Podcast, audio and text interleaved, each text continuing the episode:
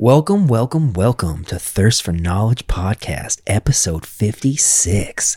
I'm James Evers. I'm Justin. And I'm Seth Tardiff. And today on the episode, we welcome back Dennis O'Rourke to the podcast. Yes, we have our good friend Dennis back on the podcast. You may know him from such episodes as 23andMe Part 2. Mm-hmm. Today, as our resident science biopharmaceutical expert... we have Dennis on the podcast to explain the mRNA vaccine. Very informative today. Very scientific. COVID vaccine, which is an mRNA type vaccine. Yes. So we talk about what the mRNA vaccine is, how it was developed, how it compares to traditional vaccines, and how it is relevant to the current COVID-19 vaccine that is being released by multiple companies. It sounds like this is going to be a really science nitty-gritty episode, but Dennis does a fantastic job of explaining how this works in simple ways such that James can understand. Exactly. He broke it down very clearly for me. I had a lot of questions, but he seemed like he answered them all pretty good. Yeah. No, this was a really great episode, and I hope you guys enjoy it. Enjoy.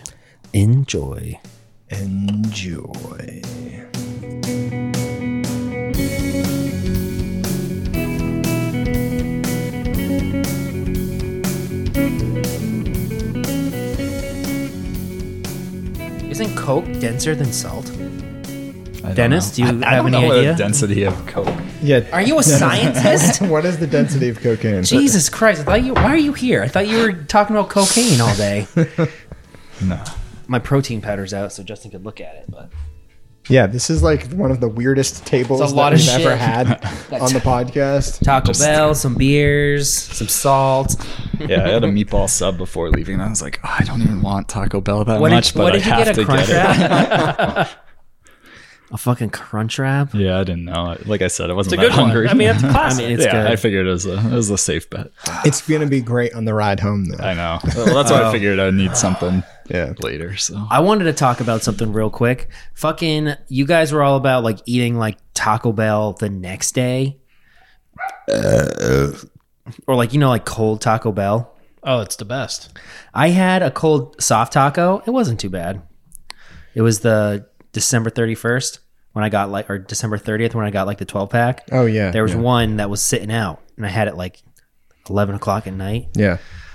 I ate that. It was the only thing that doesn't keep is the lettuce. The lettuce fucks everything. Doesn't keep well the next day. Yeah. And dude, hard shell tacos last like fucking 5 minutes before they're trash. Oh yeah. You got to eat those things immediately. Mm-hmm. Like I drove home from Taco Bell in Fitchburg, which is 5 minutes maybe. And I got home and they're like all broken apart. Just picked it up and the whole thing fell out. So I was just thinking about this the other day.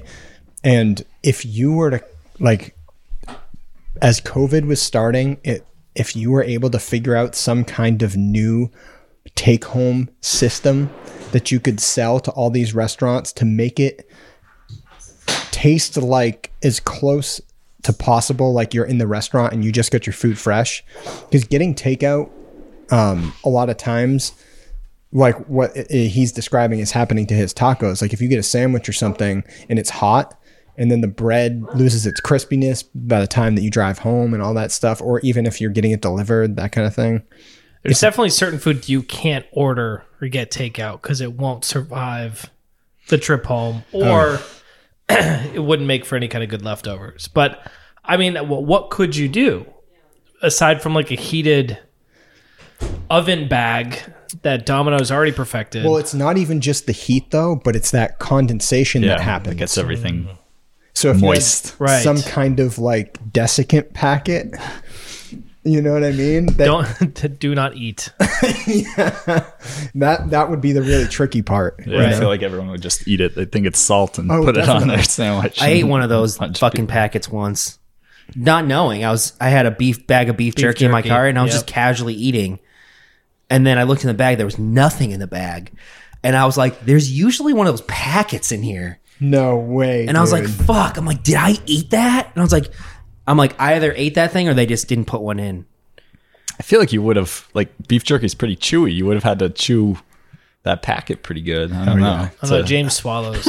I don't really chew a lot. I just swallow it like a snake. I got these two like back fangs behind my throat that just goes like that and just drags it down my throat. Yeah. Yep. Oh my God. Let me just like beef jerky would have to be the worst thing to like swallow. You guys don't have throat draggers? What's a throat dragger? It's like these two little like extra teeth behind your tongue that just basically go like this and they drag food down your throat so you don't have to chew it. Nope. Don't got those. It's weird. Food draggers. Weird. Snakes got them. Really? Yeah, that's what snakes have. They have like these fangs that fucking like and they drag mice down their throat, food and shit. That's fucking weird. Gross. Yeah, it's weird. I used to have snakes. Oh, God. So I'm surrounded by beer, chips and salsa, salt, a giant thing of salt, Taco Bell, cookies, gluten-free cookies, more beer. There's some soda there. And our beautiful guest today, Dennis. Hi, Dennis. Hello. Welcome back. Thanks. Thanks for having me again, guys. We actually have you in the flesh today, which is pretty cool. Yeah, first time? I don't need to do this virtually, yeah. Did we do it virtually last time? Why? Because I had COVID. It was right at the beginning of like COVID back in, what, I think it was like April or something we did it maybe. It might have been late March. I think it was late March. Was it? Yeah, because we went on a tear right around that time and we bagged a bunch of episodes just in case. We did questions with Q, right? Then the center cut one. Damn, we did. And we did the two Finding Philip episodes. That was just before, wasn't it? That was just before. Exactly. Because he came in for that. He snuck in right before like the lockdowns happened. Yeah. Yep. I remember you guys saying that. Yeah. And then like we were releasing episodes that we recorded in March in like June. That would make sense then. Yeah. It was crazy. Damn. So what do we got? Dennis in. Good timing, right? Because we're still in a pandemic. Still. And we have a vaccine, right? And he knows all about it. I know some stuff about it. He knows more than I know about it. And Justin and Seth. I mean, when you told us last New Year's Eve in our drunken haze, you spoke with such fiery conviction. It was a beautiful sight. I saw the flames in your eyes. Yeah. Well, yeah, working in and like kind of in the industry. James was definitely picking at you. I wasn't picking. I was just letting him know about other people's ideas and conspiracy theories behind. Yeah. Big shout out to my boy at Lexington DPW, John, who is a full believer of the conspiracy theory that it sanitizes everybody, and it's definitely, you know, sanitizes males and females. I mean, sterilize? Oh yeah, sterilize. Not sanitize. It sterilizes. Like, all right. I don't have a problem with sanitization. He's not getting the vaccine. He thinks it sterilizes everybody. Oh, I don't know about any of that, but like I just got a new 5G phone recently, and since they've started vaccinating people, I've got much better service everywhere. So, oh damn! It's like 5G nanobots in my body, all over the place. Damn it! No. Okay, so while we're talking about conspiracy theories right now, I saw a great one yesterday, or I saw it a couple days ago, and then I saw the explanation for it yesterday. So there was this schematic going around that was of the supposed microchip that is held within the COVID vaccine. And what it was actually a schematic to was a distortion pedal for a guitar. That's awesome. And it even had like notes about the bass and the treble and all that on the thing. And it supposedly started circulating in Italy or something like that. And then I saw it popping up on people's social medias, like this schematic, and then that it was actually for the, you know, this distortion pedal. And then I saw an article yesterday about how it supposedly originated from, you know, this conspiracy theory guy in Italy or something. Course, and then obviously musicians noticed that it was the schematic for this distortion pedal. Do you remember what type? That's great. What pedal? I think it was the Boss Metal Masters. I think it was the Boss Metal Zone. I could look it up real quick. There's just so many conspiracy theories, I feel, floating around these days. Like, I saw funny everything going on. I saw funny, you know how like they have funny like Wi-Fi names people put on. Yeah, there's one online that was a 5G COVID test tower, and they put it as their Wi-Fi name to scare the shit out of their neighbors. Like, what the fuck? There's a 5G COVID test tower. What's that? What do you think it is? Yeah, so it was the Boss Metal Zone. Nice. Yeah, HM2, COVID-19 vaccine 5G chip. God damn it. Oh, that's so funny. There was, I don't know if we talked about this before, but there was like either a Facebook group or an Instagram group or a Reddit group that was like super right-wing, like, it was a super right-wing group, and people could post like memes and they could post anything to it, or like, and originally it only had like maybe a couple hundred people subscribed to it. But then when people caught on, because it was so ridiculous with like conspiracy theory, like memes and like a bunch of shit, other people started subscribing to it as like an entertainment, like meme draw. And then they blew up, and they have like 5 million followers now. And it's just like a right wing, super right wing, like Facebook group. And they just, people just only signed up to it to like see all the ridiculous shit that they say. Oh, as entertainment. As not entertainment. As actually like agreeing with them. Yeah. And I think there's one for the left wing too. They have the group, and people just like, oh my God, this shit's so fucking funny. Of course, yeah. Man. I'm just sad that Flat Earth isn't like more popular now. COVID stuff is just like overtaking all the Flat Earth stuff. I feel like those guys try and tie it all together though. Mm. Now, Dennis, excuse me. Yeah. I was talking with Seth on a ride up here, and I was like, damn, I don't even know what you do for work. I know you work in like, we talked about it last time. Biology. Did we talk about that last time? I think so. He does something with like butt cancer. Like butt cancer lab and RNA and biology lab. So I work at a biopharmaceutical company. They mostly make cancer therapies, but I work in the like biomarker division. So trying to decide which patients are going to respond to our treatments, basically. Gotcha. And specifically, we look at like gene. Whether certain genes are upregulated or downregulated in a patient that might respond versus not, and looking for patterns so you could like test up front which patients are going to react positively or negatively to your drug. Yeah. That way you don't need to screen as many people in your clinical trials. People get the treatment that they need faster, more affordable in the long run. So that's sick. The elevator pitch of it, I guess. Yeah. Good. Did you guys do anything with COVID when they came out? Was like all hands on deck, we're going to change everything and just start doing this? No. Our company, we're a little bit smaller in like pharmaceutical field. So we're not like one of the huge players. We're not Pfizer. It's not Moderna.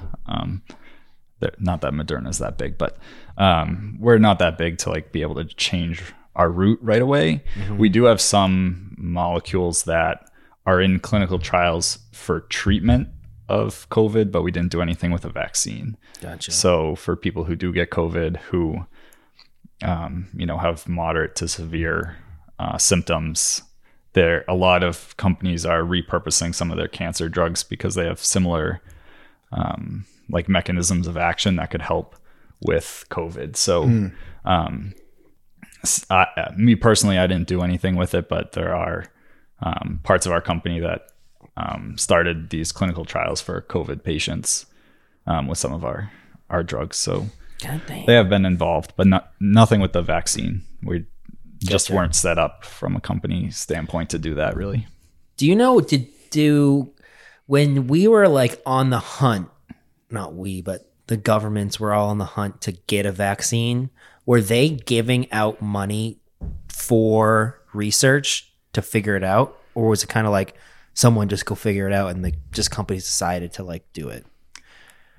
Well, there was like Operation Warp Speed or whatever that they put in. I honestly don't know too much about that because I've just kind of stayed away from the politics side of it. I know like Pfizer decided not to take any money from the government. They did everything themselves. And now, obviously, like, the government came to Pfizer and said, we're going to pay you for some, like, 100 million doses of the vaccine. So ultimately, they get money from them, right? The government, from tax dollars, whatever. So, but I do think, like, Moderna was involved with Operation Warp Speed. I might be wrong. I'm not sure.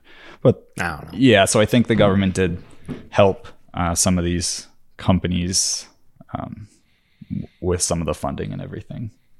Gotcha. Because obviously it was necessary, and it's a brand new thing, so brand new virus. So, you know, starting from the ground up usually takes quite a while. And so for them to roll this out, I mean, in just under a year, comparatively to a typical vaccine, I mean, what are we talking? Yeah, like, to start from a novel virus or something, it's pretty fast, right? I don't know what it would normally take otherwise. You know, the flu vaccine now every year is tweaked to different strains, what they think is going to be the major strain that's going around each year. Is that how it works? Like, they just, like, they'll have, is it usually just one flu vaccine, or do they have a couple? I think there's usually a couple. I'm not positive. And they kind of just guess, like, I think it's going to be kind of shitty, like, an educated strain. Yeah, an educated guess, yeah, yeah. I guess. It's not, but, like, God, let's flip a coin. But it's still helping you against the flu, even if they don't pick the right one, right? Because there's some shared genetics, or however it works between. Yeah, there should be some carryover, but like, there's certain strains of the flu that they know that just react better or worse to, like, your immune system can get rid of quicker or easier, and some that are more virulent that'll pass to person faster. I think that's one strain, like H3N7 maybe, don't quote me on that, but like that one's like one of the worst. It's hard to design the vaccine to that one. They try to, but it's not quite as effective as some of these other strains that that go around and stuff. But yeah, so every year they, whoever the top scientists, whatever you want to call them, get figured, you know, look and design. It's usually to like the top 3 or top 4 flu strains. And so that's why each, like, they recommend, right, you get the flu shot each year because it's going to be different. It's also kind of acts as a booster from your other one. Mm-hmm. Like if you did get one the year before. And then it helps, or each year, yeah, they try to predict which strains are going to be most likely to go around. If I never got the flu shot and I get the flu, am I like completely fucked? And like, is it better for someone to get like the flu shot every year for like 10 years versus me just getting it the last year? Like, do they have more flu immunities than me? Oh man, I'm going to die. I mean, it's gonna I never got the flu shot. No. I mean, it would have a lot to do with just like your own body, how your own body, like you're a healthy middle-aged man. So what else am I? What else am I, Dennis? You're a healthy middle-aged man, sexy, that, bronze stallion, perhaps. Yeah. Maybe after January we can give you some more adjectives, but that's right. So you know, you're going to get sick, but you're probably going to be fine afterwards. You're going to need to get, you know, drink lots of fluids and all that they tell you to do if you get the flu. Right. Whereas if you're, you know, a 70-year-old person with not a great immune system anymore, it's going to be harder for you to fight it. That's a major thing too, with any of the viruses is each person's, different, you know, how your body's going to react to it. Yeah, your physical health, your genetics, your age, like there's so many factors that contribute to how that specific thing is going to affect you, right? Yeah. I mean, and if your immune system is exposed to it before, it is going to help. But all I can say is they recommend to get the flu shot every year, so I don't think it matters if you get it for 10 years straight, or it might not matter as much if you get it for 10 years straight and then skip a year and then get the flu. Versus if you've never got it and then get the flu, it's the flu. Yeah. Okay. So I think that's my opinion. This might be a long shot question, but are epidemiologists monitoring these viruses like the typical flu virus, and they're just estimating which ones are going to kind of overtake? Or is it more, is it a prediction of the mutation of the current virus, the current flu virus? Well, there's... Based off of whatever circumstances that I don't fucking know. I think they're kind of monitoring the strains and how prevalent they are, you know, throughout the year. We think of flu season, right, as mostly like December to March maybe. Yeah. But the flu's around all year long. People get the flu all year. So they can see, oh... this strain seems to be picking up speed in September or whatever. I mean, they need to know ahead of that time which strains they want to put in the vaccine. But I'm sure the CDC or the WHO are who the World Health Organization. Yeah, they're monitoring throughout what these strains are as best they can, because I would imagine that gets more reported basically from any kind of like hospitalizations across. Yeah. Because I mean, that would be hard to track within any kind of population. Yeah. I'm not sure exactly how they must track it, but they must. I know like now for coronavirus, one of the things they're trying to do or not doing as much as people think they should is like sequencing the genome of the virus from a bunch of people who are infected. So I read something that the US only does it on like 0.1% of those people who are infected. Whereas that's other countries, small. Yeah. And fuck? So the idea behind that, right, is you could, if you were sequencing it from a bunch of people, you could then say people with this strain of coronavirus tend to have worse symptoms. These are, you know, there might be that kind of correlation that you could find. And then you can, obviously it would help down the line with more vaccines. You could be specific to certain strains if you wanted to and stuff like that. But I think at first it wasn't really a priority. And now they're playing catch up a little bit there. The conspiracy mind of me would think that they already did that to make the virus. Well, yeah, so they know the genomic sequence of the coronavirus. Yeah. But what I'm saying is in each patient to see, because there's already over like 1,000 known strains of the coronavirus. Oh, and by strain, I mean just different genetic sequence. So two of those might differ from one change of one nucleotide. But that's kind of how it mutates anyway, right? Yeah. And are you talking very specifically... COVID-19 or just coronavirus in general? COVID-19. Okay. Yeah. So within what we think of as COVID-19 now, they've reported something like over 1,000 strains. Okay. And again, strains could just be the difference of one DNA base pair that's different. I think it can be considered, or how I'm talking right now could be a different strain. Maybe there's some other... Did you hear about the new variant of COVID that's like in Colorado and it started in the UK and now it's spreading everywhere? Yeah, so that one I think was identified in the UK like in December. That early? Yeah, supposedly they think it's it's already January. Like only a month ago. Yeah. Right. Damn. Yeah. Damn. Fucking time, man. Yeah, so that strain, from what I know, they think is more virulent than the most common strain that they have seen. So it is transmitted. It's more contagious. Yeah, more contagious, but isn't any more deadly. Oh, that's good. But if you're going to transmit it to, rather than you transmitting it to one other person, you transmit it to two other people, they transmit it to two other people. It quickly exponentially goes up. Now you have the possibility or the probability that more people who could be higher risk are getting infected. Right. Yeah. So especially before they are able to get a vaccine or something. Well, so they think the vaccine we have will produce antibodies that will also fight that strain. That's good. So from what I've read, from what they know so far, I mean, it's been less than a month, I think, since they really identified this like new strain. It It should be targeted by the vaccine, the Moderna and the Pfizer vaccine should get it as well. So right now it's covered. So the vaccine we have, I think, will be pretty good for.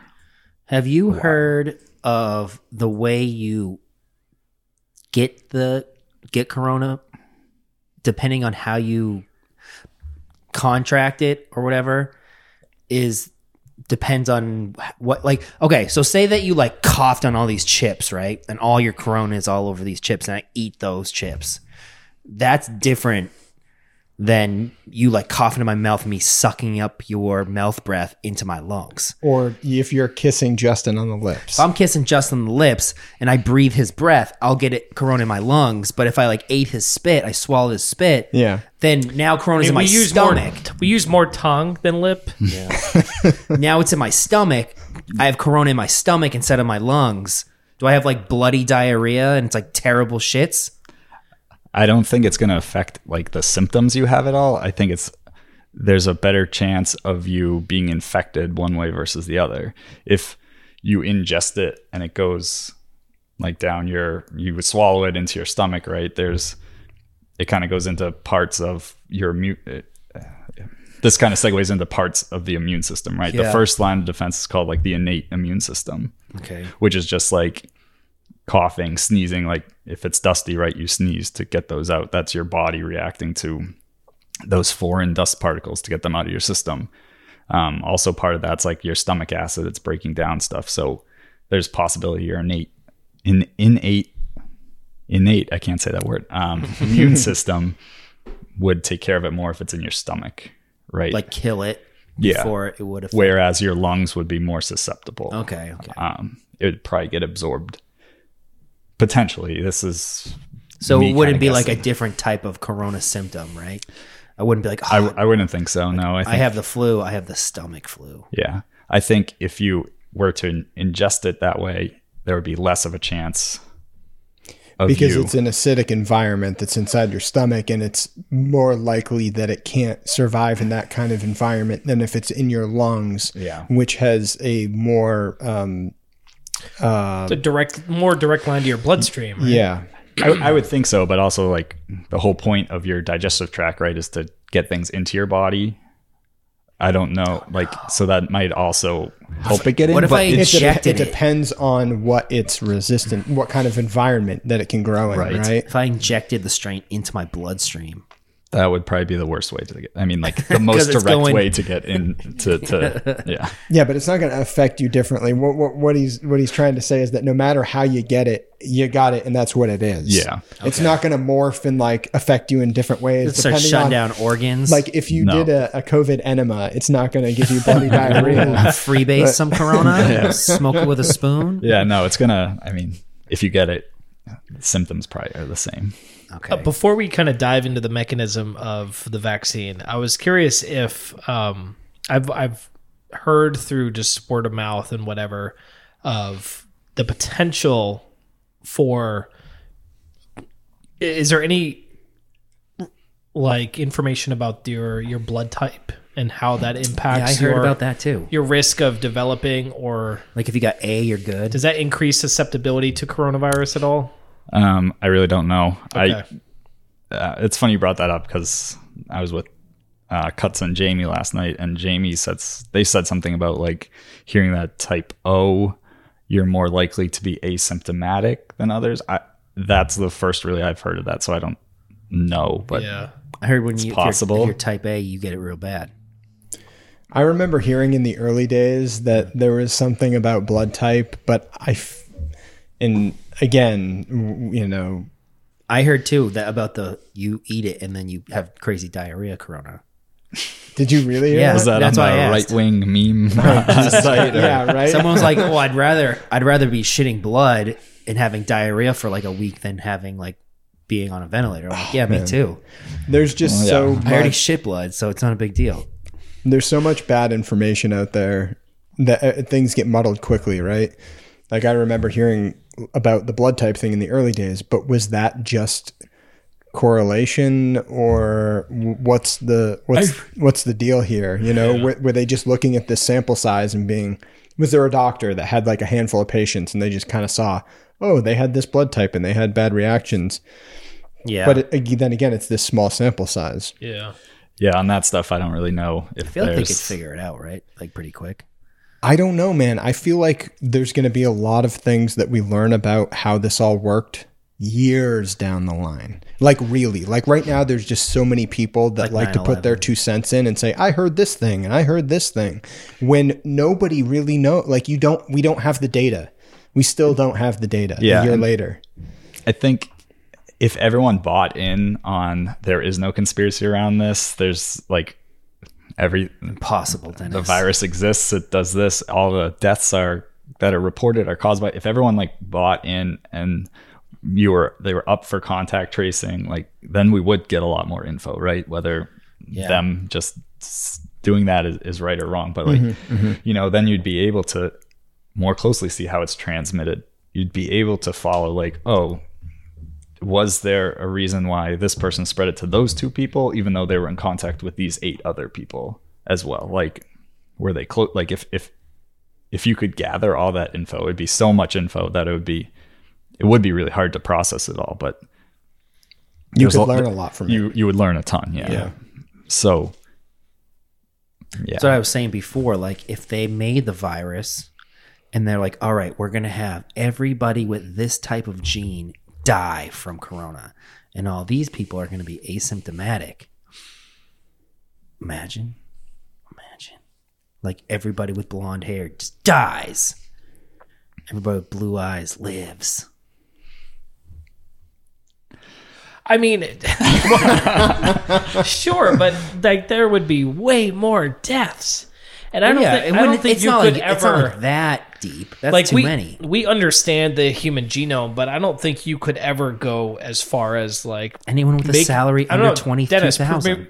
Can you make a biological weapon that can target specifically a certain genetic sequence and then off like just melts that type of person?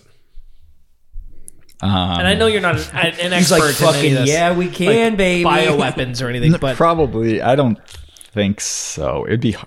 Could they make some sort of, like, SARS or flu type? That seems very sci-fi to me. Right. So I don't think right now, I guess, like, there might be some way of doing it that we don't know yet. If you extrapolate down the years with AI and all that stuff, maybe, sure. Right, like, because you wouldn't be able to kill someone...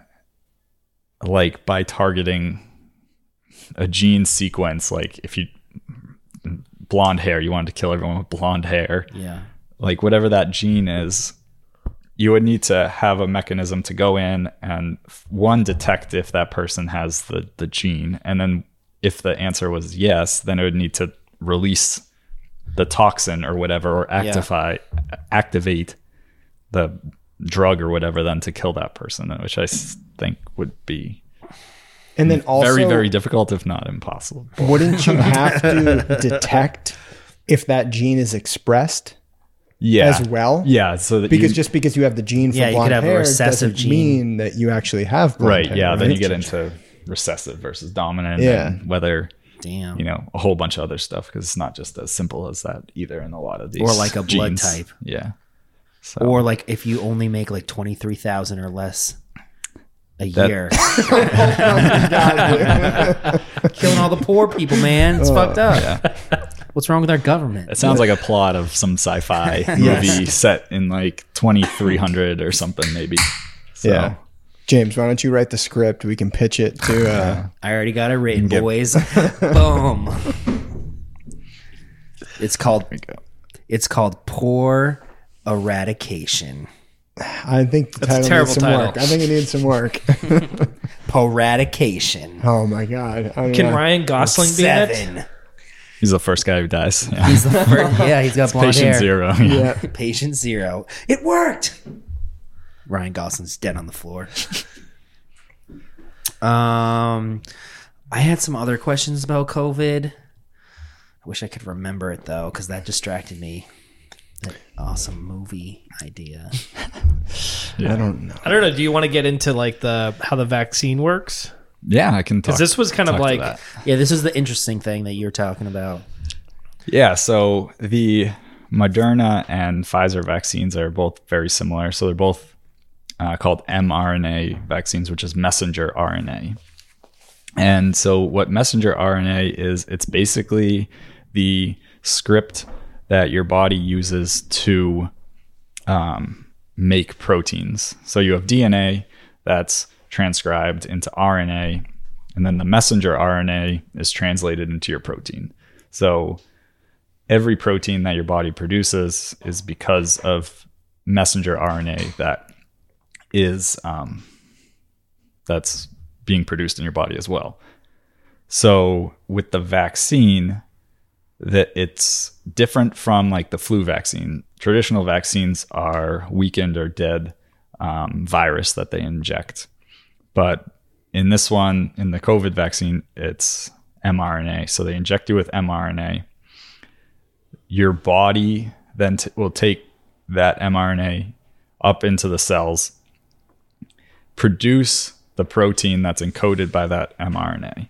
In this case, it produces the S or spike protein of the virus. And so that's, if you like envision the classic model that they always show of the SARS-CoV-2 virus, it has all those spikes on the outside, right? Yeah. That's the S spike protein. So your body then produces this protein. Your body's immune system then says, hey, this isn't a natural protein we're used to seeing, it shouldn't be here. It then goes and attacks it. It produces antibodies that will help to break down that protein and get rid of it. Okay. And so your body has like memory cells in the immune system, and it will then remember this S spike protein. And so next time your body sees it, it knows how to fight it and it can get rid of it much quicker. So then if you get the vaccine, excuse me, and then are exposed to COVID-19, your body says, hey, we recognize this S spike protein. We know how to break it down. No big deal. It gets rid of it. In that way, it is a lot more efficient, or it's a lot better than the flu vaccines because, well, for a number of reasons, but that's one of them. You know, it also, with the flu vaccine, since you're injecting like a weak virus into you, you can potentially get sick from it.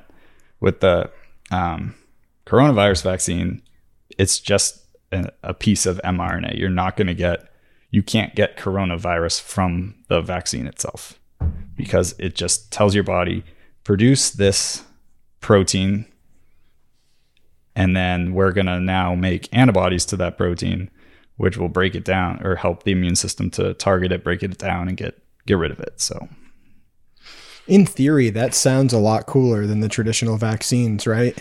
Yeah. Like it sounds like if they can perfect this technology and like going forward, that's what vaccines are. Is this a new technology? Is a new idea of making vaccines? It's they're the first mRNA vaccines that got approved. But this idea of using mRNA to, you know, basically trigger the body to produce different proteins for whatever reason kind of originated in, I believe it was 1990 by these scientists.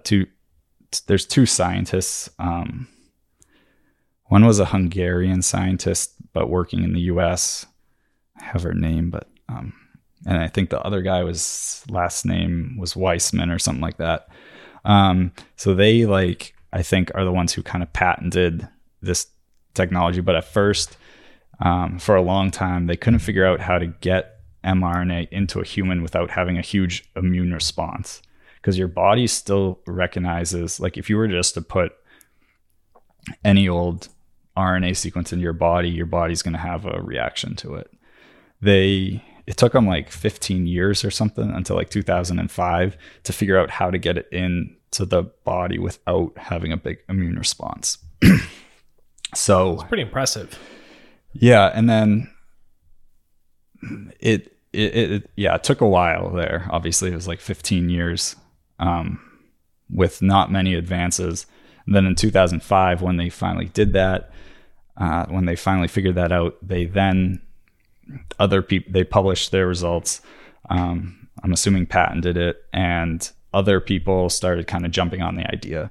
So one of the first ideas was to use it basically to reprogram human or adult cells into stem cells, which then they could use for like any research purpose and stuff, because obviously we've probably all heard all the ethical cracking baby's spine, sucking up their spine juice. Whenever you want to do stem cell research, you know, it's a big, like, you can't just go and get stem cells very easily. Do you see South Park when what's his face, the Superman, the original Superman, he was in a wheelchair. Mm-hmm. Yeah, in South Park he could walk again, but he had crack, like, aborted fetuses, and he and like suck them like clams or whatever. I didn't see that one, but they do it in Family Guy too, where like Peter Griffin's like in a wheelchair or something, or he had a stroke, and then he goes into a stem cell therapy place, and he walks in and he's like, "Why are we not funding this?" Yeah.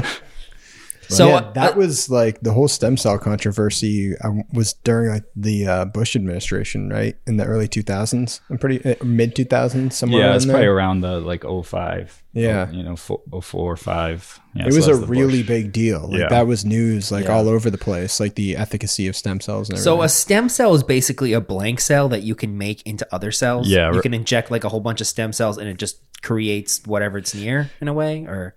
It probably needs some other stimulus too, and it needs direction, right? You need to tell it what to become. But yeah, if you were to put it near other like it basically skin can, like, cells, it could become things. Yeah, or like the thought is they could basically grow organs outside of the body and stuff like that, and a whole bunch. I mean, it has a huge amount of applications that I think they're still working out a lot of it. But what about like stem cells right now? If like I wanted stem cells, it's illegal, right? You have to go to another country to get it. I think it depends on how they're made, right? Yeah. I was going to say, like, how do you get stem cells? You have to create them? Do you actually take them out of fetuses? No, I'm pretty sure that's the illegal way. Yeah, that's the illegal way. And when you're taking it out of a fetus, is a fetus like all stem cells, or is it literally just the stem? So I don't know exactly like when they start to differentiate like cells in the development process, but it's pretty early on that some of them start to differentiate into different parts of the body, or they know that this region becomes, you know, this area of the body and this is another. It's pretty early on, like before, I think it's like before, you know, you would call it a baby. Yeah. It's like, what did you say, Dennis? It's like lots of controversy. Right? Yeah. Some people say a pea is still a baby. But I think it's something like it could be at like the 64 cell stage or something that it's like some of them have already started to differentiate into, you know, the early things. Not quite fingernails. Isn't like the first thing that grows is like a bunch of fingernails, and then like the baby crate is created around the fingernails? Yeah, exactly.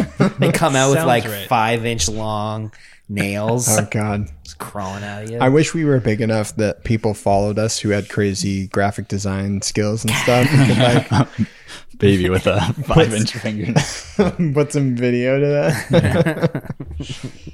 Yeah. Just crawling out. Oh my God, that's just think of that Ripley's Believe It or Not guy with the like Guinness Book. Oh yeah, he had like little bags over his hand because people would like gawk and all, like, what the fuck's wrong with that dude? Oh, boy, that must be uncomfortable. Just have long ass fingernails. So gross. Of course it is. I don't even think, like, how can my nails grow that long? And then they just all twist together and shit. Ugh. Like, where are you at the point where you're just like, I'm not gonna move my hands anymore, and then you just let your fingernails start twirling up? Just keep them straight, bro. I like you can't even masturbate. Like, no, you can't even jerk off.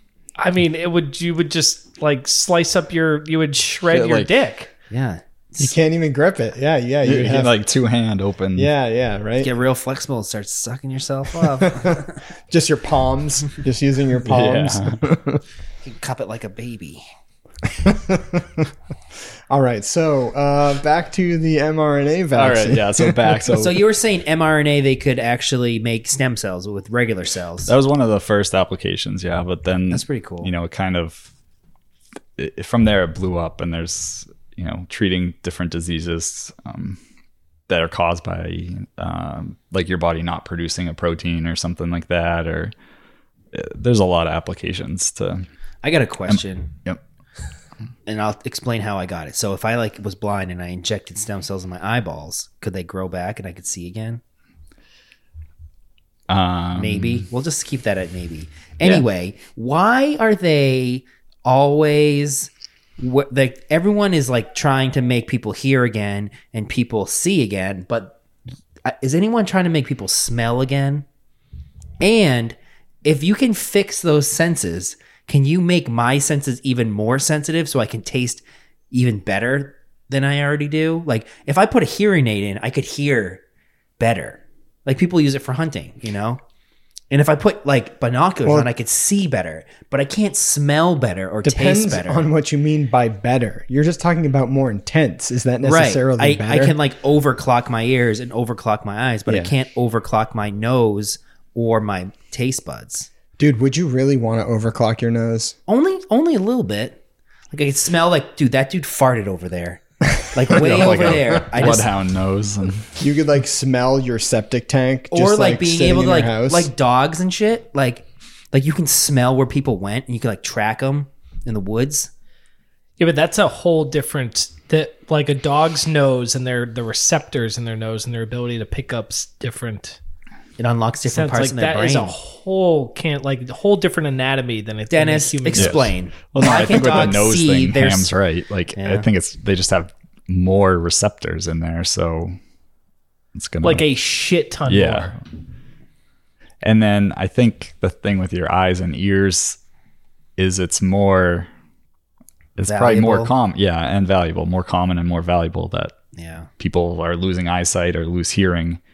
So those are probably what have been researched, and you can live without smelling and tasting, but it's a lot harder or a lot more valuable to hear. There's more barriers and challenges with loss of sight. Like, if you lose your smell, it's like, fuck, it's whatever. Or your taste. And that's what corona is, right? That's one of the symptoms. And I heard it was one of like the biggest symptoms or most common symptoms is losing your smell.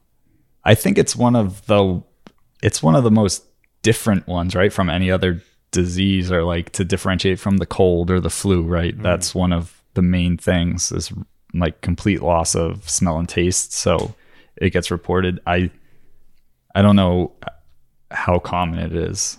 I mean, I think it's pretty common, but I don't think it's not like every single case has it. It's one of the more talked about ones because it's so weird, right? Yeah. I saw like a thing about if you can smell coffee, you probably don't have corona.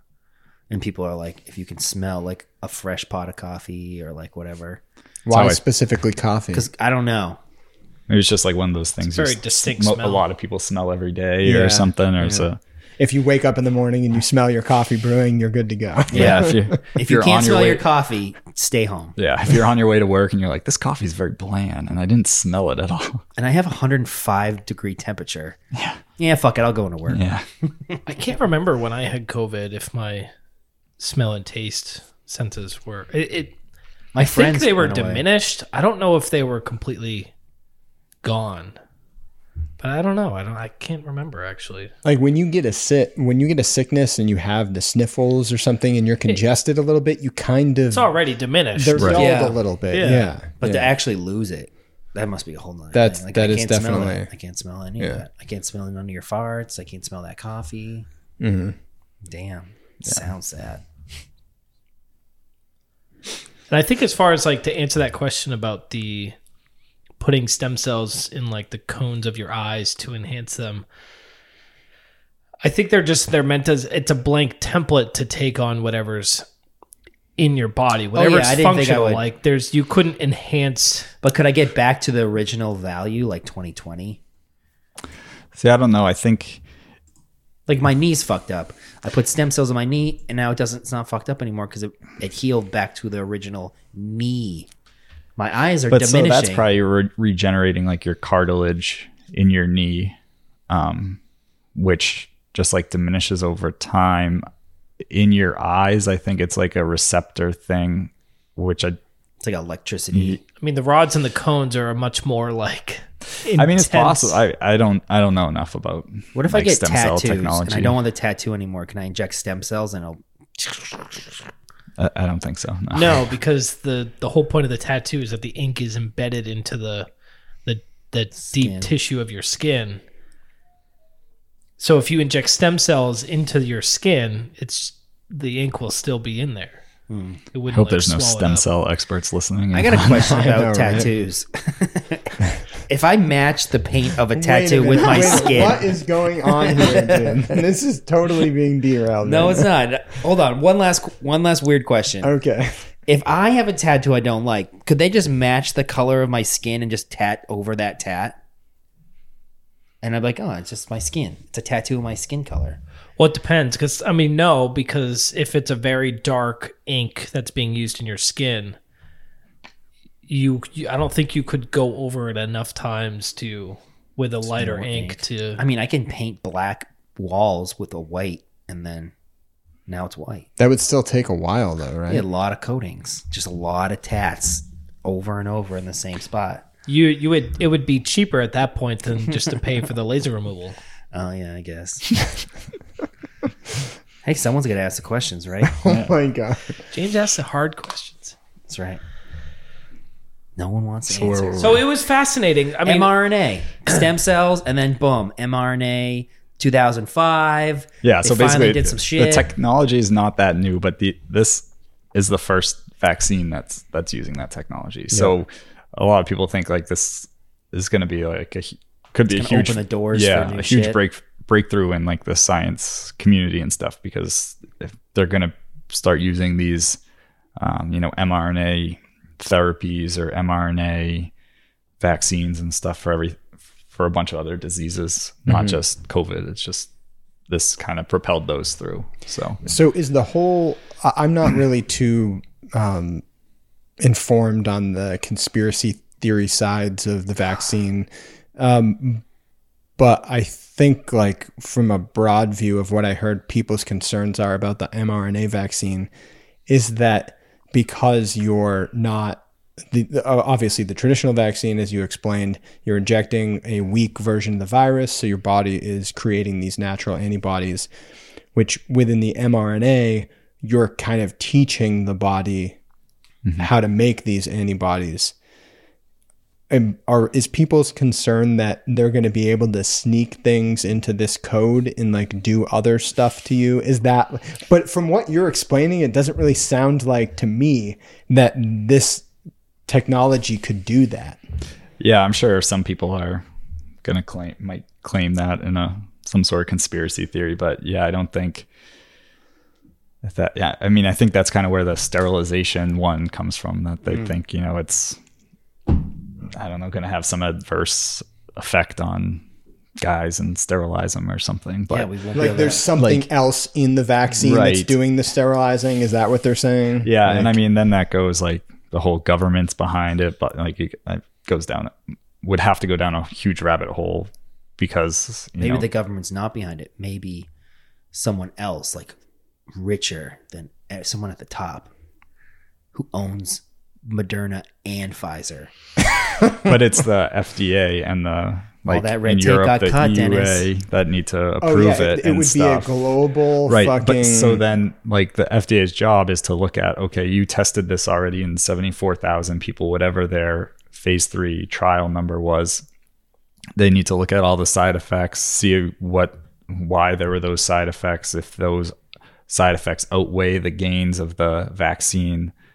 So if they are hiding that something else is in there, I'm sure that I would think part of it would be that, government scientists look at the actual vaccine and know what's actually in there at some point, whether they take the vaccine and sequence it themselves to really know, like, you're not putting anything fishy in it. Like, I don't know if that's... There's so many hands and there's so many people that are looking at this. They would all have to be massively involved in this crazy thing for this to actually happen. Yeah, for there to be microchips or other pieces of DNA that are going to direct you to all vote Democrat every year, you know, whatever. Shit. There would have to be as long crazy. As they forgive my student loans, I don't care, Dennis.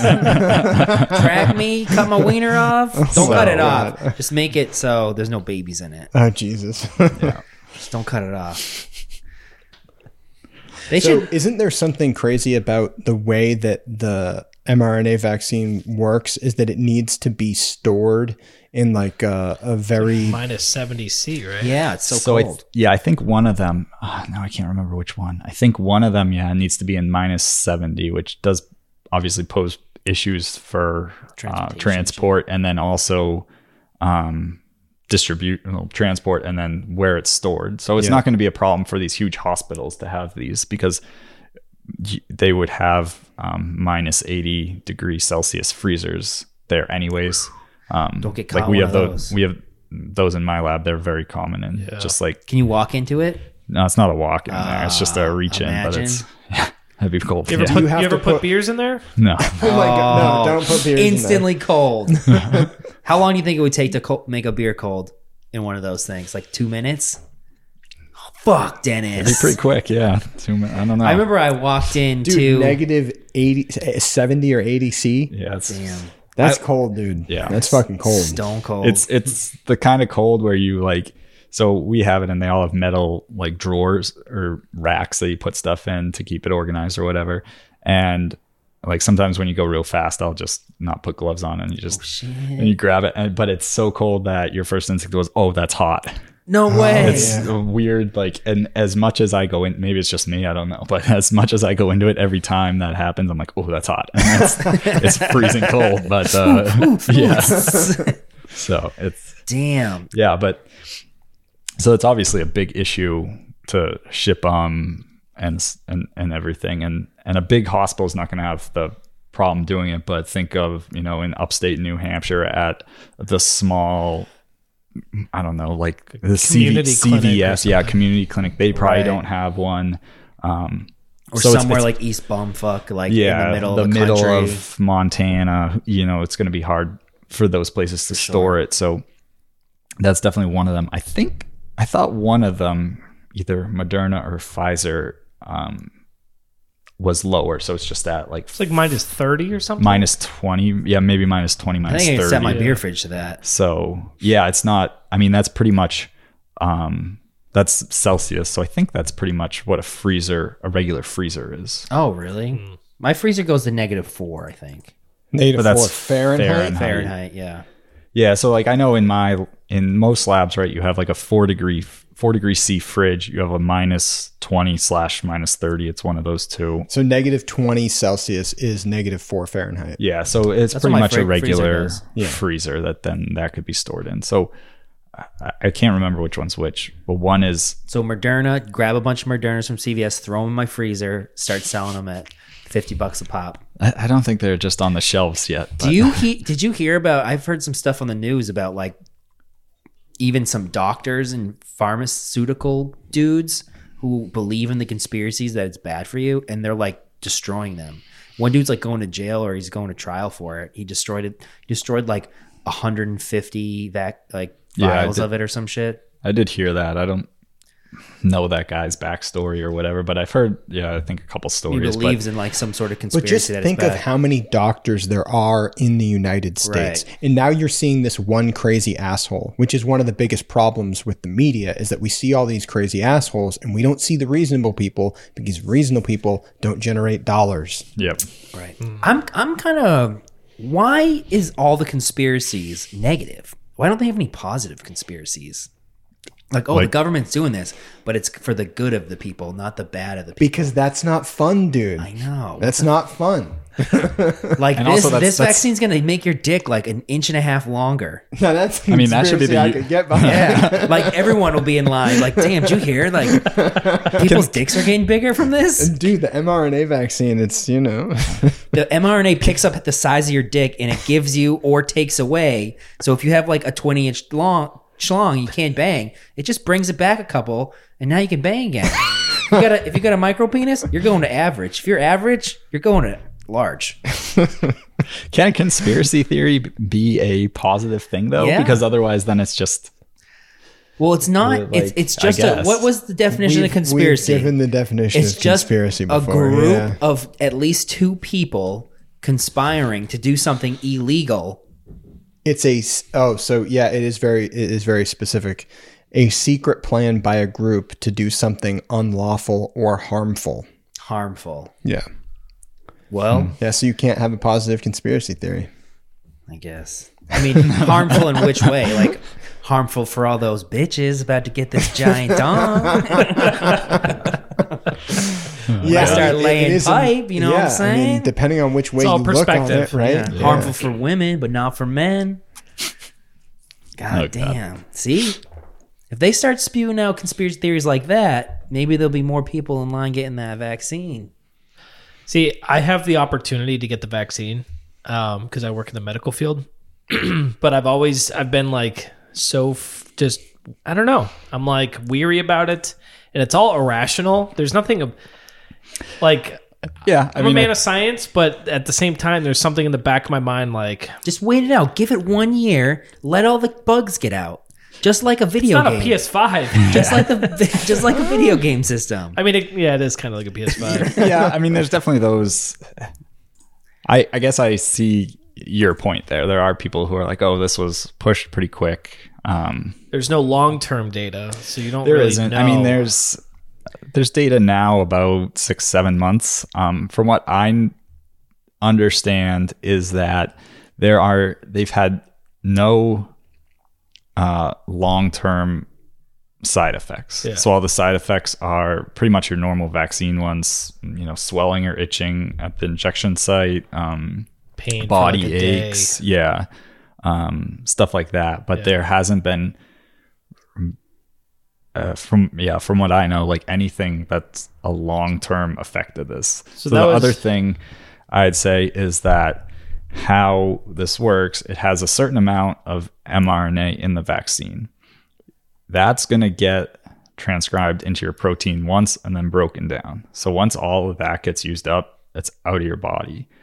If you have a normal immune system, and from what they've shown in their trials, is that your immune system is going to produce the antibodies to that S protein that's produced, and it'll get taken out. So that protein by itself isn't going to give you coronavirus or anything. It's, if you have a normal immune system, you should just...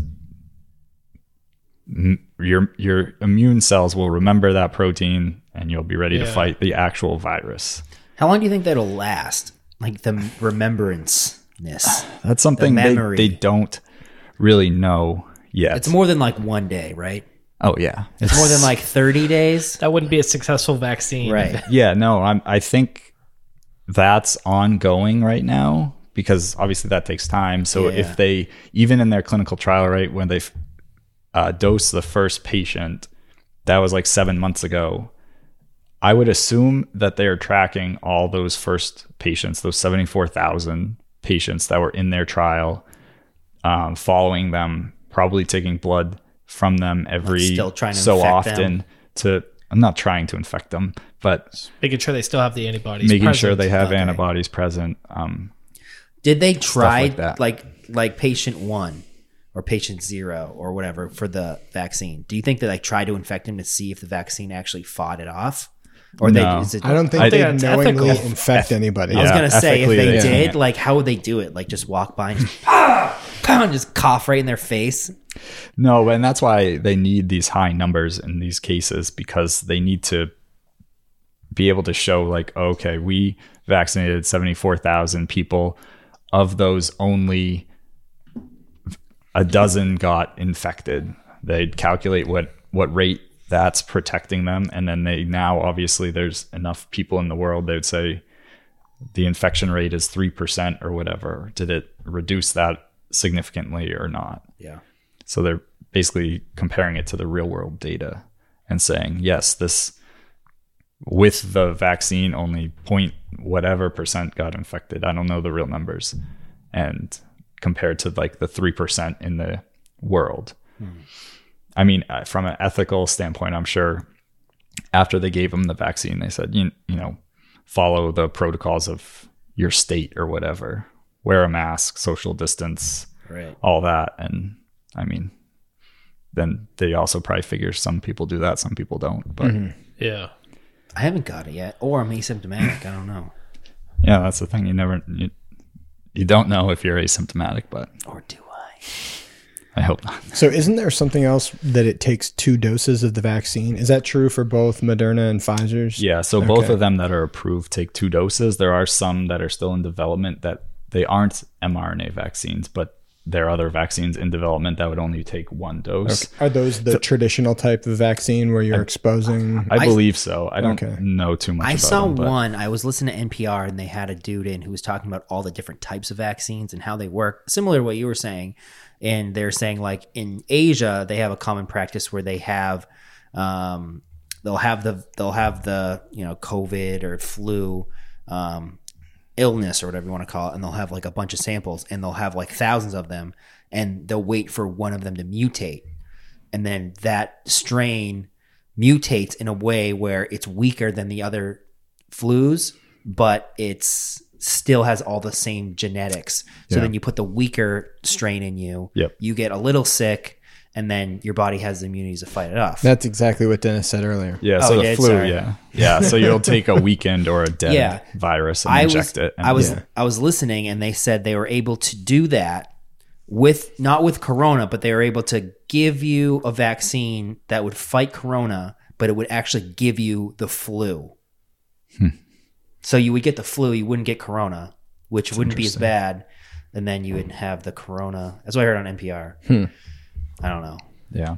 Would it be possible that like this is going to be a like you're going to need an annual booster? Probably. It wouldn't surprise me. So back to like the two doses, the idea behind that, I think the numbers might be slightly off, but like the first dose they proved is like 50%. You're like 50% covered or whatever. Okay. The second one then boosts you up to like the 99 whatever percent. Oh, wow. So, and that's what you've heard, like some politicians and stuff saying like, oh, don't give people a second dose, just give everyone a first dose to start. And obviously if the scientists suggested the two doses, that's what I would go with. But also trying to save money, man. Yeah. The second dose is like a booster, like you would have to get, you get like a tetanus booster. Do you know how far between? It's a month, I think. Yeah, I think it's a 30-day. 30 days. Something like that. 3 weeks, 4 weeks, somewhere in that range. So, yeah, it just kind of helps to boost it, give your system like, hey, this again. Like, do you know what to do with it? And man, I'm still thinking about that wiener thing. If a doctor just like, hey, guys, I got my shot, and I just want to let you know, my wiener grew 1 to 3 inches larger in size by taking the corona vaccine. I'm just saying. There's some guy who's like some CRISPR guy who is working on the mRNA vaccine, and you just snuck a little bit of that in there. Dude, I'm just saying, if that went viral and then people started saying, there'd be a group of people who are like, did you hear that coronavirus makes your wiener bigger? Like, no way. You heard it here first. Let's start that rumor, man. I'm pretty sure. I think that's true. I'm just saying. I like this positive conspiracy idea. Yeah. Just start spreading positive conspiracy theories. We need to make up a word that is the positive version of a conspiracy. Like when a group gets together to do something that's good. But it's illegal. It's a secret plan that's unlawful, but it's for... a prospiracy? Yeah. Pros and cons, baby. There you prospiracy. I like it. Like it. Prospiracy. Sorry, I can't help it. I'm a believer in prospiracies. Prospiracy theorists. Oh, on that note, how about another seltzer crack? Oh, yeah. No booze today. That crunch wrap is fucking with me right now. Honestly, though, it's sitting here. And I don't even know if it's a crunch wrap. It's kind of like the dead cat in the box. Like, could that be like my favorite beefy 5-layer burrito with onions? Schrodinger's taco. Yeah. Is that 3 supreme soft tacos right in there? Yeah. Is it really a crunch wrap? I don't know. Fuck. You don't know. It's just a bag. It's been fucking 9 days since I had Taco Bell. My joints hurt. I've been sweating a lot when I try to sleep. No more diarrhea. Like, this is bullshit. Dude, what the crazy thing is, though, is that when this episode is released, It's going to be the last day. February. Oh, really? Damn. Yes. Yeah. Well, who knows what happens in February, though, you know? Maybe the vaccine's out and people are taking it. And yeah. Well, I mean, people, it is out and people are taking it. People are taking it. Yeah. And their wieners are indeed getting bigger. Who took it? My sister got it. Yeah, she's a nurse. No, her wiener. It's going to be huge. Thanks. Yeah, so we're recording this in early January. So obviously this is where we're at, but yeah. I think I'm going to get it. I think I'm going to get the vaccine. Once it's available to me, I will. Granted, I'll be in like the last wave because while I work, you know, in biopharmaceutical, I'm not like frontline or anything. So we're just lumped in the last group. But yeah, I mean, I'll definitely get it. And one other thing I wanted to say about it is that S-spike protein, this is pretty cool about the vaccine, I thought. That's the mechanism that coronavirus uses to get into your cells. So it would take a major mutation from coronavirus to get to one, not have that protein anymore, so you wouldn't have antibodies to it. Mm-hmm. And if it did that, it would either one, not be able to get into your cells, or two, it would have a different mechanism. But again, that would be a major shift in how the virus works. The nomenclature of the virus would have to be different. Yeah, and so I was looking at this, like the new virulent strain had some mutations in that S protein, but it's still like the same, and the vaccine should work against is what they're saying. But that it should take a long time for the virus to develop another mechanism to get into your cells. Hmm. So they think that this vaccine will work for a while. We hope. Damn. We'll see. They also say with the new strain that it kind of is evolving a little faster than they think. So we'll see. But I saw something that was like worse for younger people too. I was like, what the fuck is going on? You're trying to kill me. Well, this is obviously unprecedented. So have we ever looked this closely at one particular virus and to know how quickly other viruses have evolved and plus like what they look like? Like we know what this all looks like now because we're looking so closely at it. But could there have been like another flu vaccine that was similar in the way or the amount of articles too, but another a flu variant that it was evolving quickly and had this more virulent mutation or whatever? Yeah, I mean, all viruses mutate like super fast. Yeah, it's just, and the flu mutates faster than coronavirus should. There's something weird about the flu virus where its genomic sequence is like broken up into. It's either 6 or 8 fragments, so it gives it a lot of opportunity to like mix around. Mm-hmm. Whereas like a Rubik's cube, sort of like, so it can rearrange, I think, is the main idea. But the coronavirus genome's all in one single sequence, so it's not as easily manipulated. It's still a virus, so it still mutates very quickly, but it shouldn't. They don't think it will do as much as the flu does. Mm-hmm. Again, this is all just kind of what they know now or what I'm aware of now. And so who knows, you know, could change by the time this comes out anyways. Yeah. And, I mean, hopefully, even if it's like down the road, the coronavirus, the nomenclature changes and how it actually goes into the cell and all that stuff, like whatever that mechanism may be. Now that hopefully the world is aware now and puts more protocols into place into prevention and shut it down. And we have the vaccine, and as more and more people, you know, get vaccinated, it's going to help more and more people also. So another driver to get vaccinated, right, is because there's always going to be a population who can't because they have a weakened immune system. They are allergic to, you know, something that's in there, because there has to also be buffers, different enzymes or whatever in the vaccine. So they could be allergic to what's in it, so they can't get vaccinated. And those, you know, by the majority of the other population, it's just going to decrease the chance of spread overall and, you know, potentially help those people, you know. I have a question. Yeah. And I kind of know the answer, I think, but so why are people who are allergic to eggs can't have some vaccines? So do they make it in an egg? Like an embryo? Something like that. I think it's the substrate, which is the like, vaccine. It's like yolk. Yeah. Is it the yolk or the egg white? I don't know, dude. I don't know. I looked into this a while ago because I remember sunny side ups. I remember hearing about that.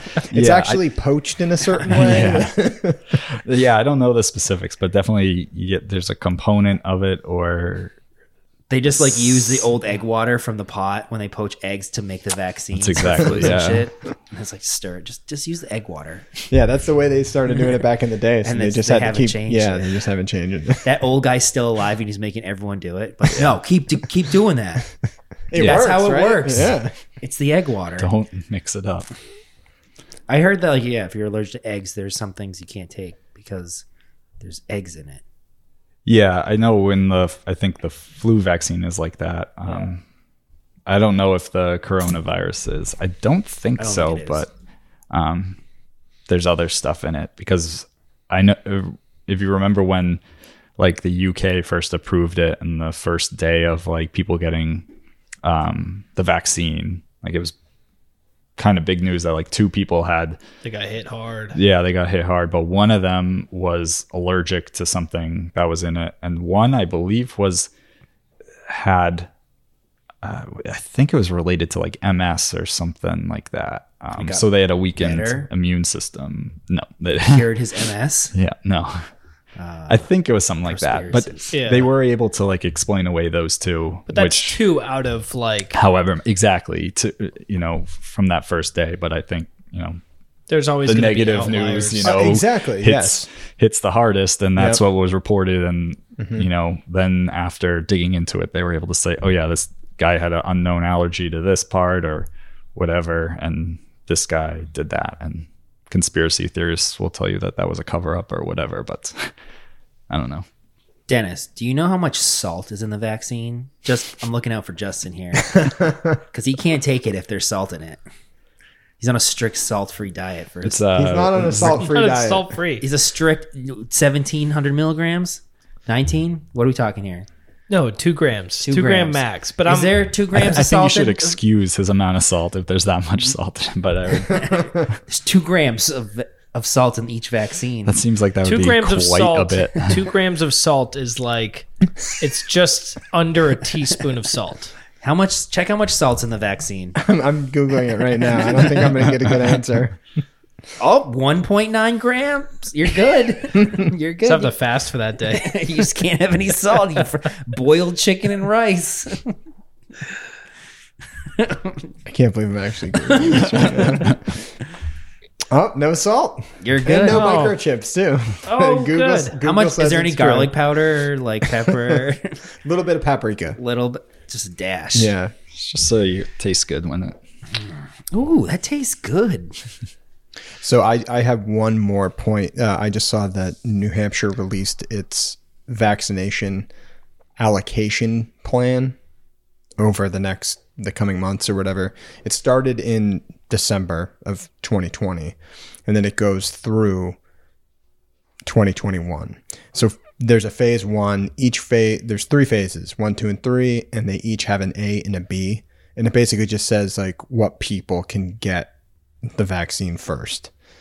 And the first phase is high-risk health workers, first responders, and residents and staff of long-term care and assisted living facilities. Mm. So that's the people that are currently at the time of this podcast. So workers, but then residents of old people too. Long-term care facilities. And then the phase 1B, they have people that are older than 75, vulnerable. Are those boomers? Yes. Okay. Right? Yes. Yeah. It's like it's like top to mid boomer. Yeah. I think so.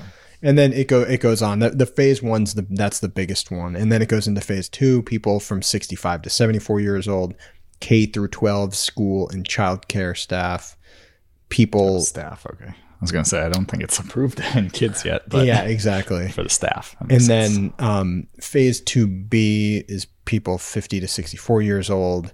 And then the final phase is medically vulnerable people that are younger than 50 and are moderately high risk with one or more conditions. And then finally, phase 3B is everyone else not already vaccinated. The plebes. Yeah. So phase 1 is December through March. Phase 2 is March through May. And then phase 3 starts in May. So basically in New Hampshire, if you're a normal, healthy adult, you can get the vaccine that isn't in, you know, the healthcare or any of those. A normal random person could get it in May? Could get it in May, basically. That's pretty quick. That's if you live in New Hampshire. I think the plans vary from... is this going to be a thing available? I think it's kind of weird how they like rolled it out. Like the states had to... like make decide. Orders or whatever with the federal government. It seemed weird. Like there was reports that like the Florida, whatever governor forgot to put in his order. I don't know. Like there was some weird things going on. All my bros in college and frat houses, they're first in the list, dog. You know what I'm saying? Looking out. Yeah. 5-6, huh? Yeah. I also see, I think a lot of the timelines might be end up being pushed back because just various different things might be, you know, the distribution like we talked about. Yeah, like exactly, how is that? Yes. Might be tough. The availability of the dosages, all that kind of stuff. Yeah, they gotta, I mean, it seems like from like what Pfizer and Moderna have said that they can keep up with the demand for it. But I mean, we'll see when push comes to shove. You guys invest in any like glass products, like glass vials right now?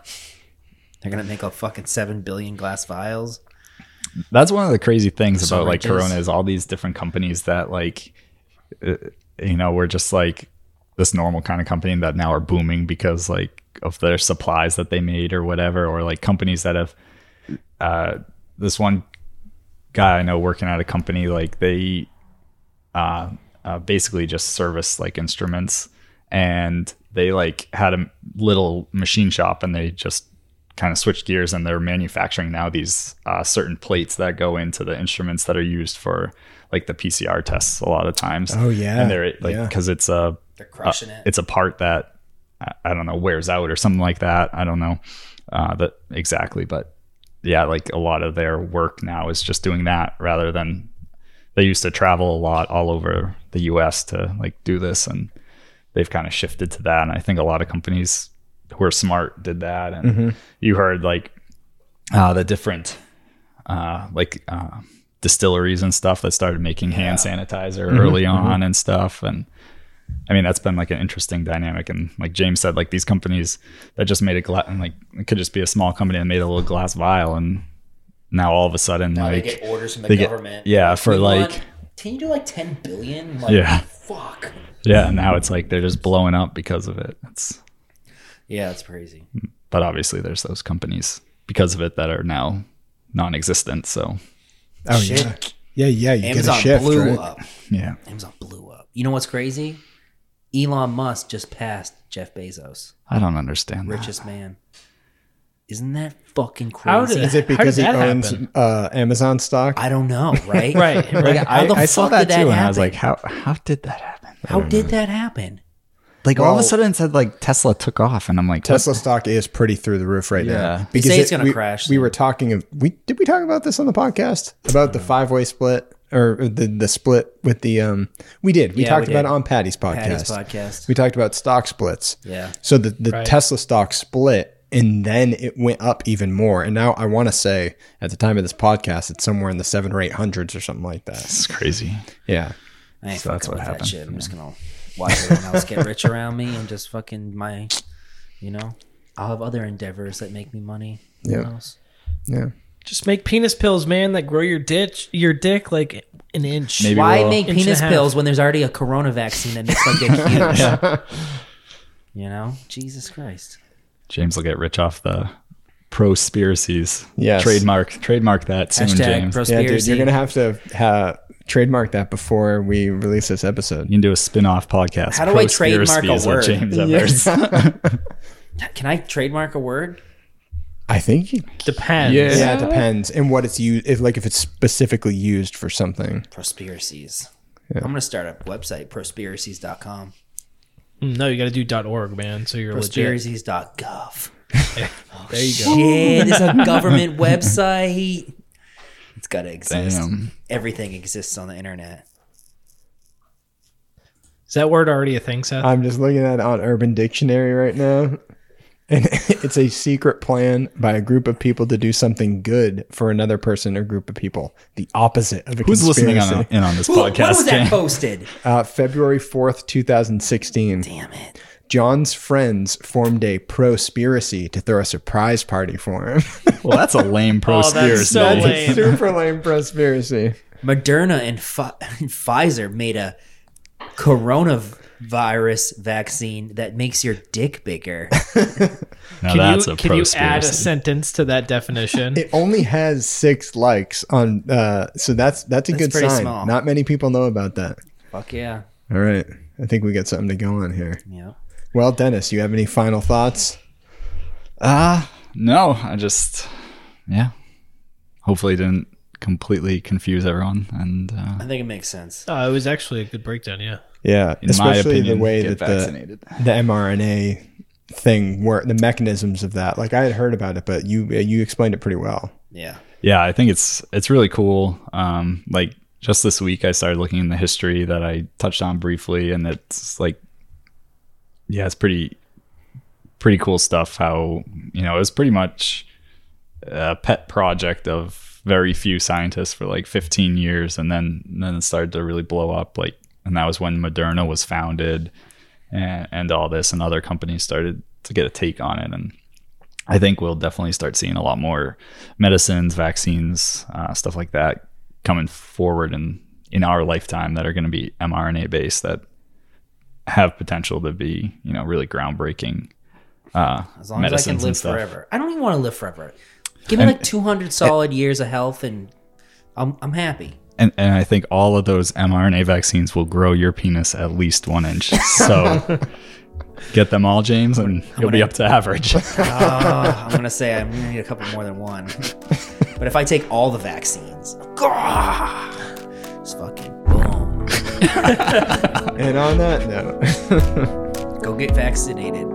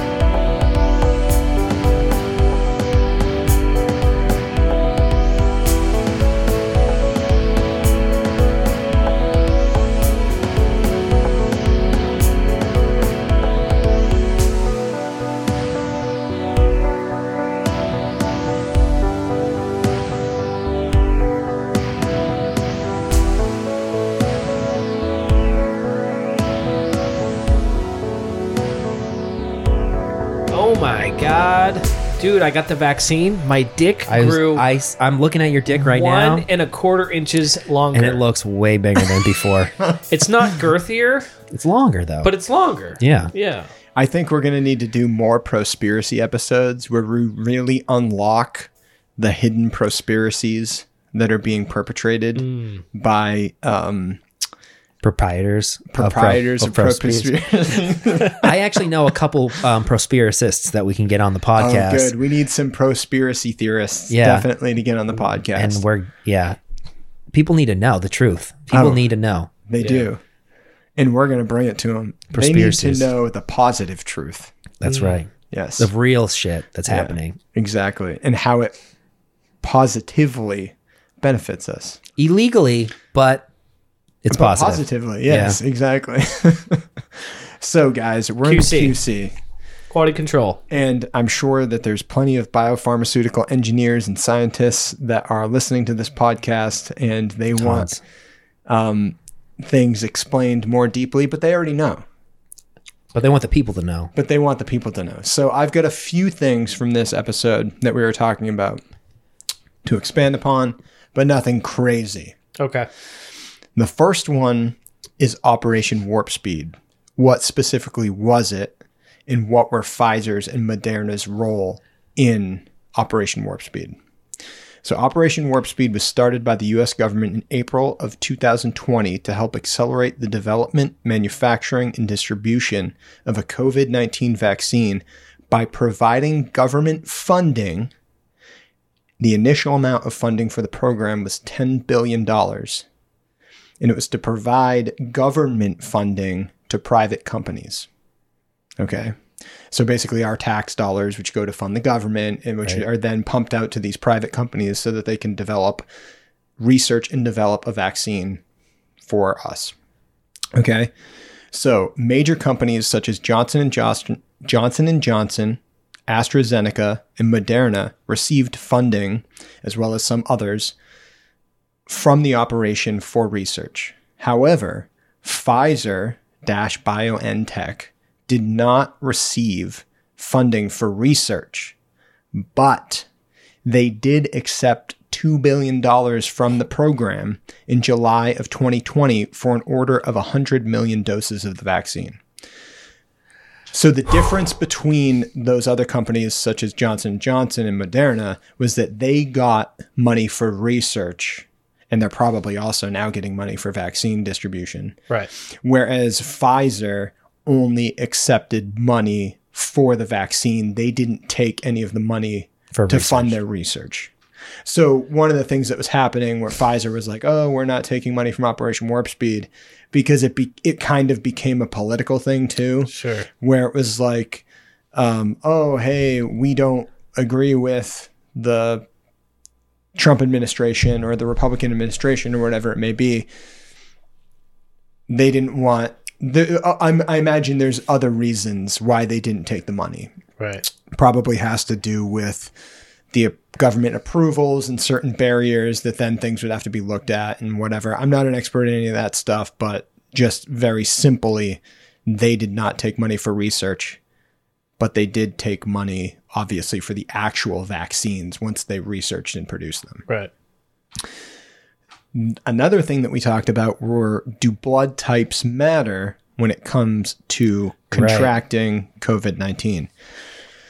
Now, this is something that is very recent, that there had been talk about blood types being prevalent in whether or not you can contract COVID-19. Like, are certain people with one blood type more than the others more likely to test positive or get it, so on and so forth. Now, I just received an email from 23andMe this past week. We're in the first week of February when we're recording this outro. And they just completed a study based on data from over 750,000 participants, where research participants with type O blood were 9 to 18% less likely to have tested positive for COVID-19. I haven't tested positive when I got type O blood. So that, I mean, that lines up right there. 100% verifiable. I also have type O blood and have not tested positive. I have type O blood, but I have the antibodies. Yeah. So, generally what that means is that for every 100 people with AB or AB blood who test positive, roughly 82 to 91% of people with type O test positive. Okay.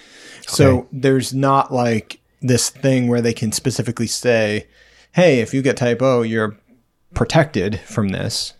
People with type O blood do test positive, obviously. Mm-hmm. But for whatever reason, it seems that people with type O blood are testing positive at a slightly lesser rate than that of people with A or AB or B. Right. Isn't O is the most popular blood type as well? O positive is the most common blood type. So it would, if you were to make that argument, saying like, oh, it might not be the most popular, that's why they're not getting the most positive results. It's the most popular blood type, so the math works out to maybe they do have something. But it's on a percentage basis. It's compared. Like, it's type O compared to all the other blood types.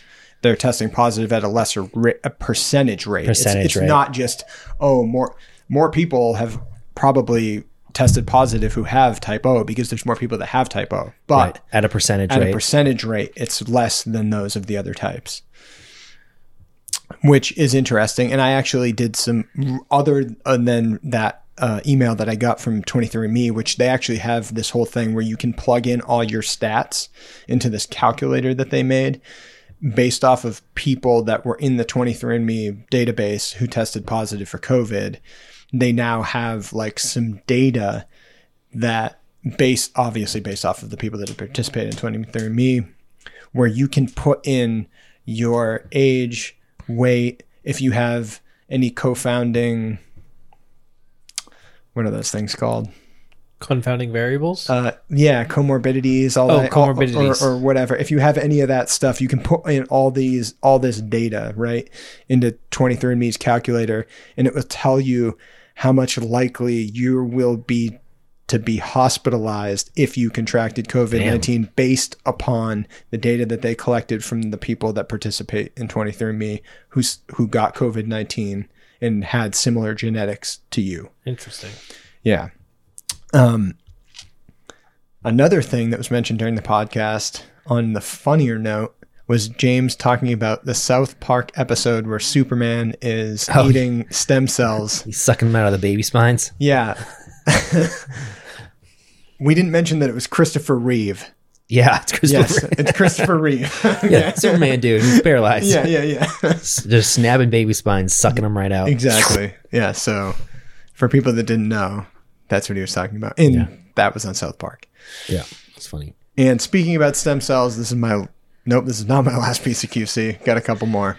So stem cell laws in the U.S. are complicated. And naturally, we could do a whole fucking podcast. We'll get a stem cell guy on stem cells. But we were generally right about the time period in which the stem cell controversies and all that stuff were happening. It was in the early to late 2000s, like 2000 to 2009, essentially. During the presidency of George W. Bush and in the beginning of the presidency of Barack Obama is when a lot of that stuff was prevalent, and it was most specifically to do with embryonic stem cell research. Yeah. And there were a handful of bills and restrictions that were passed and vetoed and executive orders that were signed. There's a whole history of it, and I can't even begin to scratch the surface of it here. But if you're interested in any of that stuff, there's a whole bunch online about that. And like I said, I can't cover it in QC and do it any kind of justice. Sure. Right. But I figured that it should be mentioned because we talked about it a little bit during the podcast and really didn't know much about it. The next thing is loss of smell in people with COVID-19. Yes. Is there some stuff on that? About 86% of people with COVID-19 lose some or all of their ability to smell. A majority of the people, about 55%, who have this symptom experience a mild form of the disease. Average loss of smell is around 22 days. Wow, that's a long time. It isn't due to nasal congestion, and scientists actually don't know why it's happening. Interesting. It's probably like a fucking secret worm that's just happens to always embed in that one spot, your tracking worm, once you get it. And then for a brief moment, once it's situating itself, it fucking gets in that spot, you lose sense of smell, and then your brain will regrow that spot. You can learn how to smell again, and that James, tracking brain is always there. Prospiracies. Oh, you're right. And then now you can smell better. Okay, so after you lose your sense of smell, 20% increase in smell. Okay, good. Productivity. I like it.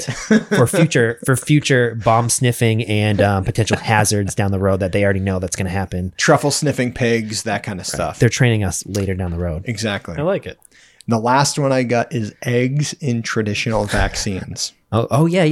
Right. Yeah. You're allergic to, if you're allergic to eggs, you can't take certain stuff because of why? So most flu shots and nasal spray flu vaccine is manufactured using egg-based technology.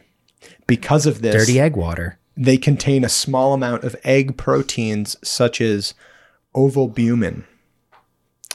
And that is right off of the CDC's website. Hmm.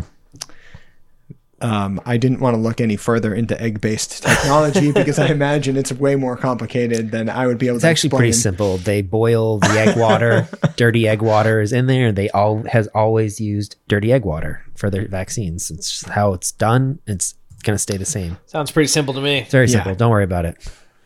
But that is all I have for the QC. All right, guys. Don't forget to check us out on Instagram. Check us out on Facebook. Check us out on everything you listen to our podcasts on. Yeah. Don't forget to review, subscribe, and rate, and other stuff on our podcast. Thanks for listening, guys. Is that it? Is that all the stuff? I think that's it. Rate, review, and subscribe to our podcast, guys. Thank you for listening. Goodbye. Later. Goodbye.